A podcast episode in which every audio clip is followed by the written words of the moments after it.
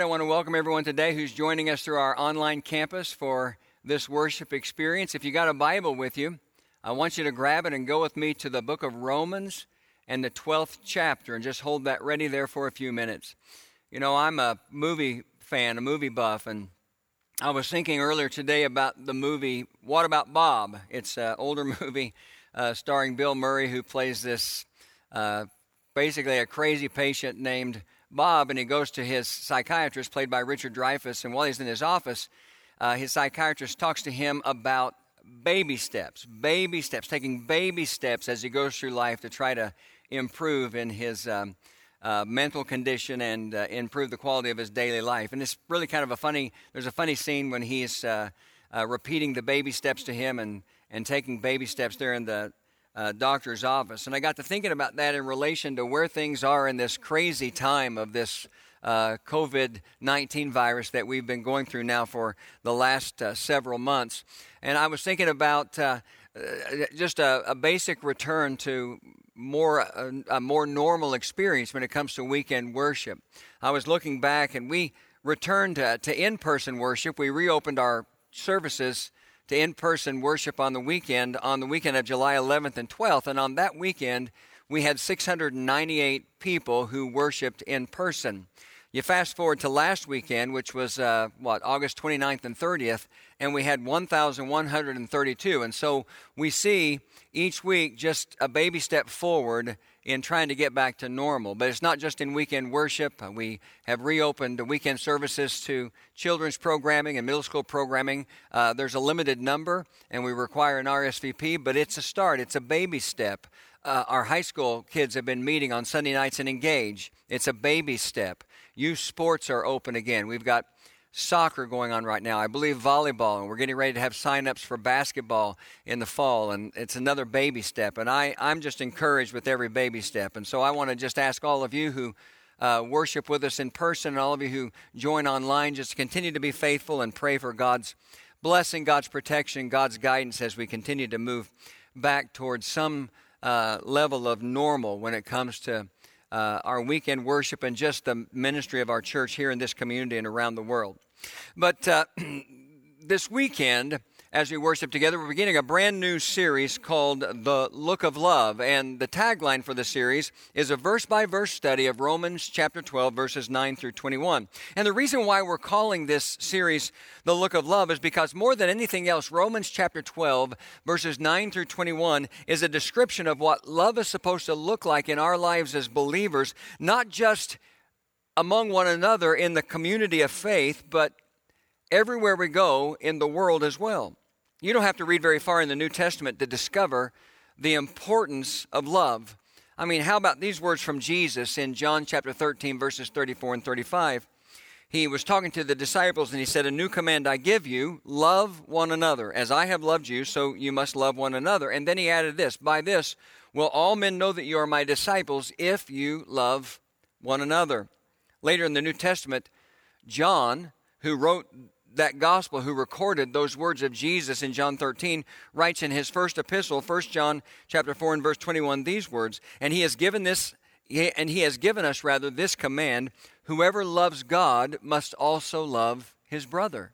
The two go hand in hand. Whoever loves God must also love his brother. The apostle Paul in that great chapter of love, the love chapter, 1 Corinthians 13, begins like this. This is 1 Corinthians 13 1. He said, If I speak in the tongue of men and of angels, but have not love, I am only a resounding gong or a clanging cymbal. That's the way it reads in my NIV Bible. I like the way it reads in the message, which is a paraphrase of the Bible. In the message, 1 Corinthians 13 1 reads like this No matter what I say, what I believe, and what I do, I'm bankrupt without love. I could go on because there's no shortage of verses about the power and the importance of love in our lives, but I'm going to stop right there. The scripture makes it clear that as we go through our day to day lives as believers, we are to lead with love. And the love that we're talking about is that agape love we talked about a few weeks ago when I taught about marriage in our Faith and Family series. In a message called Surviving the Threats to Marriage, I talked about the truth that marriages must be grounded in love, but not just any love. the agape love of the Bible, which is a selfless and a sacrificial love. But here's the problem with that kind of love it's easy to talk about it in terms of a concept or in terms of an ideal, but hard to live out on a practical level. In fact, if I asked you this question today, what does selfless and sacrificial love look like? And I told you that you weren't allowed to give the Sunday school answer and just say, well, selfless and sacrificial love looks like Jesus, or selfless and sacrificial love looks like Jesus dying on the cross, then what would you say? How would you answer? It might be easy for us to give an answer that was big and dramatic. You know, we think of some big and dramatic example in the world. But the problem with a big and dramatic example is that's not necessarily what we're looking for. Uh, there can be times when that's the case, but what we need to discover is what selfless sacrificial love looks like on an everyday, day in, day out basis as we just interact with the people that we encounter in this world. And so that's why we're going to take a few weeks to study this passage, this great, powerful passage from Romans chapter 12, verses 9 through 21, because it shows us on the most practical level what selfless, sacrificial love needs to look like in the lives of ordinary believers like you and me. And so, if you got your Bible open there to Romans chapter 12, then you follow along as I read verses 9 through 21. And in my Bible, the, the heading for this section of Romans chapter 12 is just the simple word love. Paul writes and says, Love must be sincere. Hate what is evil, cling to what is good. Be devoted to one another in brotherly love. Honor one another above yourselves. Never be lacking in zeal, but keep your spiritual fervor serving the Lord. Be joyful in hope, patient in affliction, faithful in prayer. Share with God's people who are in need. Practice hospitality. Bless those who persecute you. Bless and do not curse. Rejoice with those who rejoice. Mourn with those who mourn. Live in harmony with one another. Do not be proud, but be willing to associate with people of low position. Do not be conceited. Do not repay, do not repay anyone evil for evil. Be careful to do what is right in the eyes of everybody. If it is possible, as far as it depends on you, live at peace with everyone. Do not take revenge, my friends, but leave room for God's wrath, for it is written, It is mine to avenge. I will repay, says the Lord. On the contrary, if your enemy is hungry, feed him. If he is thirsty, give him something to drink. In doing this, you will heap burning coals on his head. Do not be overcome by evil, but overcome evil with good. And there's our passage that we're going to be studying for the next few weeks. We always ask for God's blessing on the reading and the hearing of His Word. Now, we're going to begin this weekend. We're going to kick off this series by simply talking about verse 9.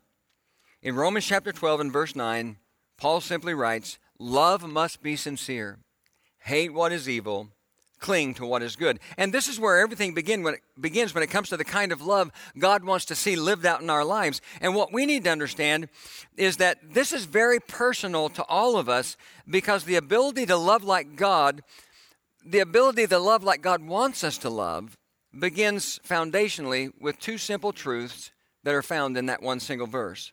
And here's the first one. If you'd like to take notes, write this down somewhere. Love must be real. That's the first foundational truth that we learn from this passage, Romans chapter 12, verses 9 through 21. Love must be real. The very first part of Romans 12, 9 says, Love must be sincere. Now, it's easy to see why this is a foundational truth about love because of all the things in life that you can be dishonest and deceitful about. There is nothing that would be more hurtful to someone else than being dishonest and being deceitful about love. And so Paul says, he begins by saying love must be sincere.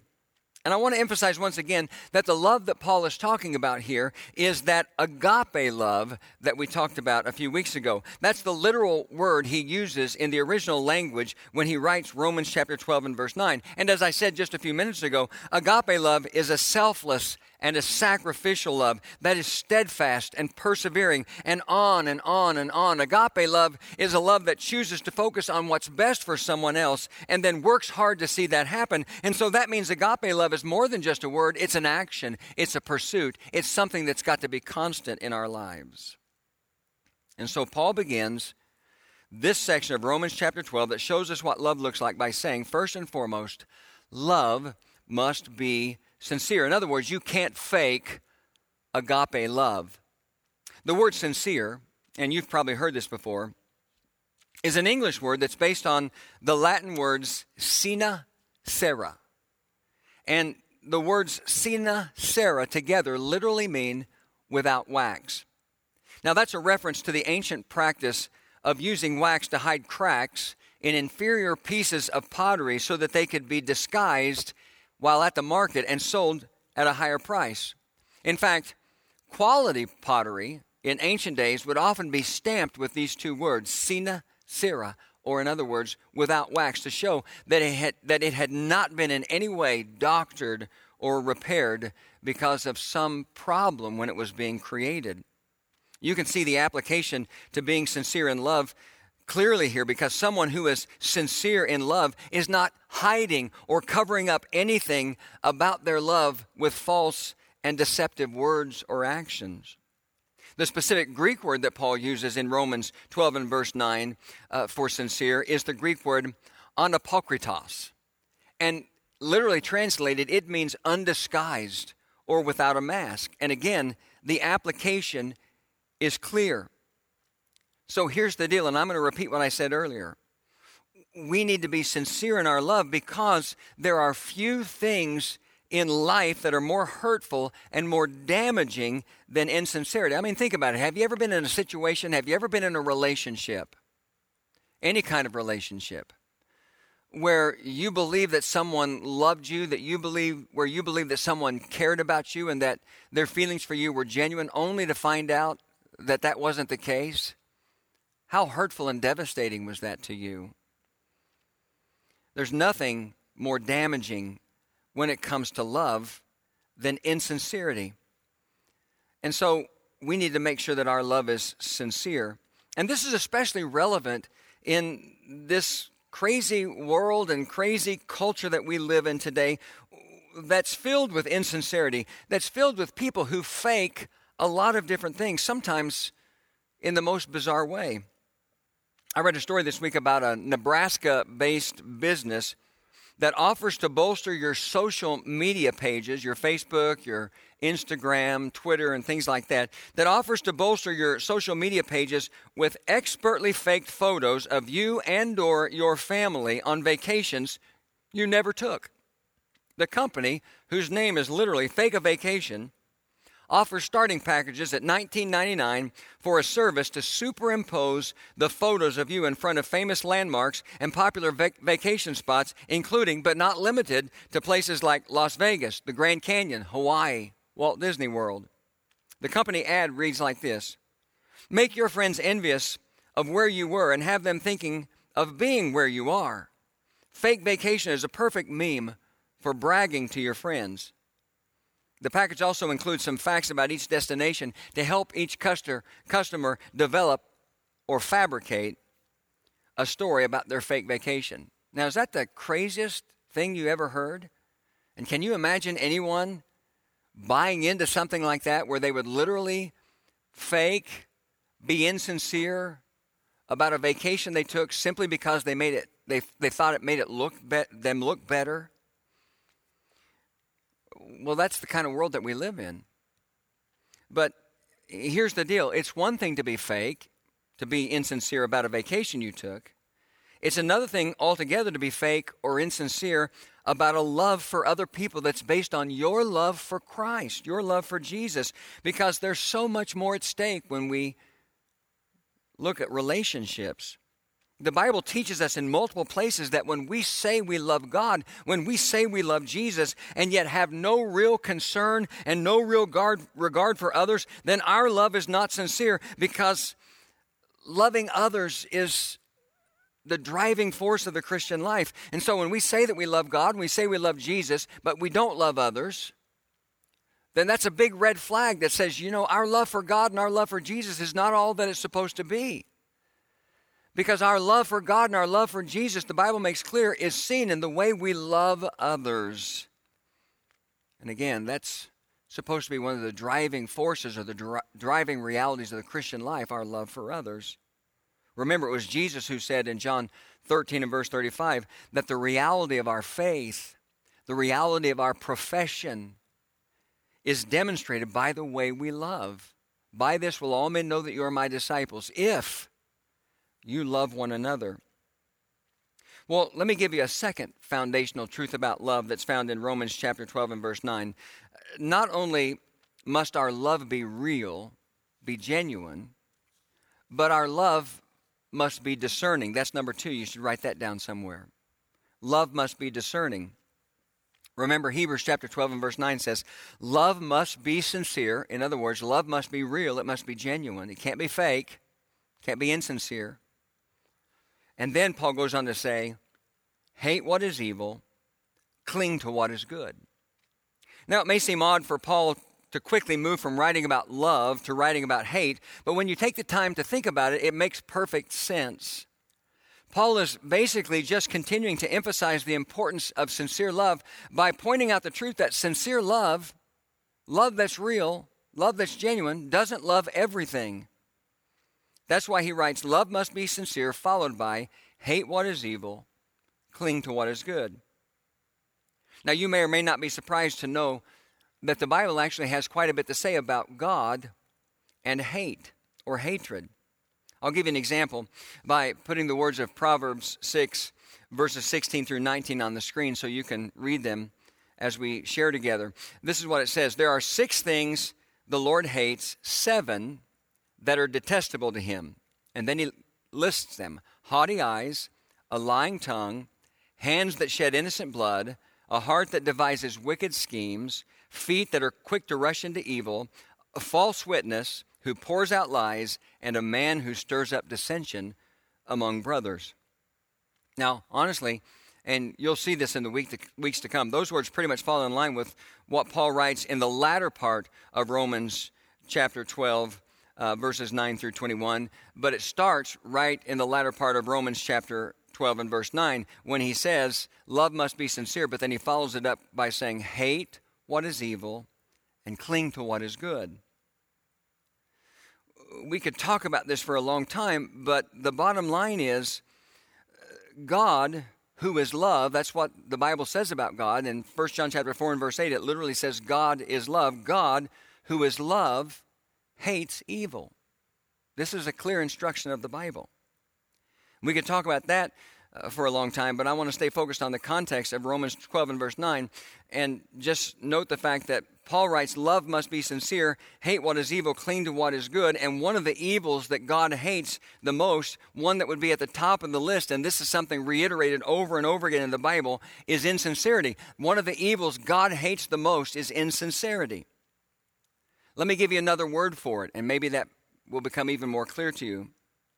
The other word for it would be the word hypocrisy. Insincerity and hypocrisy are basically, in this context, the same thing. God hates insincerity, God hates hypocrisy. And we see that all through the Bible. I, I, I don't have time to show you a variety of different texts, so I'm just going to put the words of Isaiah chapter 1, verses 12 through 15 up on the screen. And I'm going to do something a little bit different. I'm going to put them put them up on the screen from the message, which again is simply a paraphrase of the Bible. Normally, I use my NIV Bible, the New International Version, but I'm going to put these words up from the message because I think they give real clarity to what God is communicating to his people about their insincere worship, their insincere love, about their hypocrisy. Listen to what he says. Why this frenzy of sacrifices? Don't you think I've had my fill of burnt sacrifices, rams, and plump grain fed calves? Don't you think I've had my fill of blood from bulls, lambs, and goats? When you come before me, whoever gave you the idea of acting like this, running here and there, doing this and that, all this sheer commotion in a place provided for worship? Quit your worship charades. You see the insincerity and the hypocrisy in those words. I can't stand your trivial religious games, monthly conferences, weekly Sabbaths, special meetings, meetings, meetings, meetings. I can't stand one more. Meeting for this, meetings for that. I hate them. You've worn me out. I'm sick of your religion, religion, religion, while you go right on sinning. When you put on your next prayer, note this prayer performance, insincerity, hypocrisy. When you put on your next prayer performance, I'll be looking the other way. No matter how long or loud or often you pray, I'll not be listening. And again, those are the words of Isaiah chapter 1, verses 12 through 15 from the message. God hates insincere faith. God hates insincere worship. God hates hypocrisy. And Jesus mirrored this same attitude. Jesus, who was God in human flesh, communicated this same truth. If you want to know how Jesus felt about insincerity and uh, hypocrisy, just open your Bible sometime today to Matthew chapter 23 and read through that chapter. In that chapter, Jesus, who the writer of Hebrews says in Hebrews chapter 1, uh, was the image of the invisible God and the exact representation of his being. That's how he describes the reality of Jesus. In Matthew 23, this same Jesus pronounces seven woes on the Pharisees all because of their hypocrisy, all, all because of their insincere faith and their insincere worship. God hates evil. That's what the Bible makes clear. But at the top of the list, he really hates the evil of insincerity and hypocritical and false worship. And so, what we need to do as we heed the first instruction of Romans chapter 12 and verse 9 that says love must be sincere is we need to, first of all, hate evil just like God does. And that includes the evil of insincere, hypocritical, and false faith. If you were with us in worship last week, either in person or online, you know we had a, I shared a message about parenting. And I talked about how we need to parent from a position of wisdom. We need to pursue wisdom. And one of the things that we need to teach our children uh, is this truth about wisdom. Proverbs chapter 9 and verse 10 says, uh, The fear of the Lord is the beginning of wisdom, and knowledge of the Holy One is understanding. Well, there's another interesting verse related to the fear of the Lord in the book of Proverbs. It's Proverbs chapter 8 and verse 13. It says, To fear the Lord is to hate evil. And then it goes on to say, I hate pride and arrogance, evil behavior, and perverse speech. And so, uh, one of the first things we need to do in order to make sure that our love is sincere is to identify the things uh, that our love uh, rejects. And our love rejects all things that are evil. The Bible makes it clear that God hates evil. And at the top of the list, one of the most important things that we need to hate uh, because it's evil is insincere, hypocritical, and false faith. And so we need to, number one, uh, hate evil in the same way that God does. The second thing we need to do is we need to cling to what is good. That's what Romans 12 and verse 9 says we need to cling to what is good. And while we can make a long list of the things that God considers good, at the top of the list, especially in the context of what we're talking about today, would be sincere love. Sincere love. That's what we need to cling to, making sure that our love is real and genuine and not false or insincere or hypocritical in any way. And what we have in Romans chapter 12, verses 9 through 21, this passage that we're uh, going to be studying for the next few weeks is a description of what sincere love looks like in the lives of ordinary people like you and me. And that's what makes this study so very important. We need to make sure that our love, the love that we're commanded to have for God, the love that we're commanded to have for others, for one another, is sincere. Because sincere love has the power to impact people's lives. I read an interesting story when I was putting this message together uh, about a writer who was a non practicing Jew and a lengthy article that she wrote for the January 2016 edition of GQ magazine. The article was all about her meeting a man named Carl Lentz, who was a pastor from Hillsong Church in New York City. And really, it was clear if you looked at the article that she was very surprised by her encounter with this Christian pastor. And the thing that surprised her the most is that she really liked him. Listen to what she wrote. And here I have to say out loud how much I like Carl. I like him even though he is ideologically opposed to things that are important to me. And I like him because he is so worried for my soul. This should annoy me, but instead it touches me because maybe I'm worried about my soul too. And Carl wants so badly for me to enjoy heaven with him. How can I fault someone who is more sincere, note that, who is more sincere about this one thing than I have ever been about anything in my life? But on the other hand, if there's one thing that's true about Christianity, it's that no matter what, it's still afraid for your soul. It still thinks you're in for a reckoning. It's still Christianity. Christianity's whole jam is remaining Christian.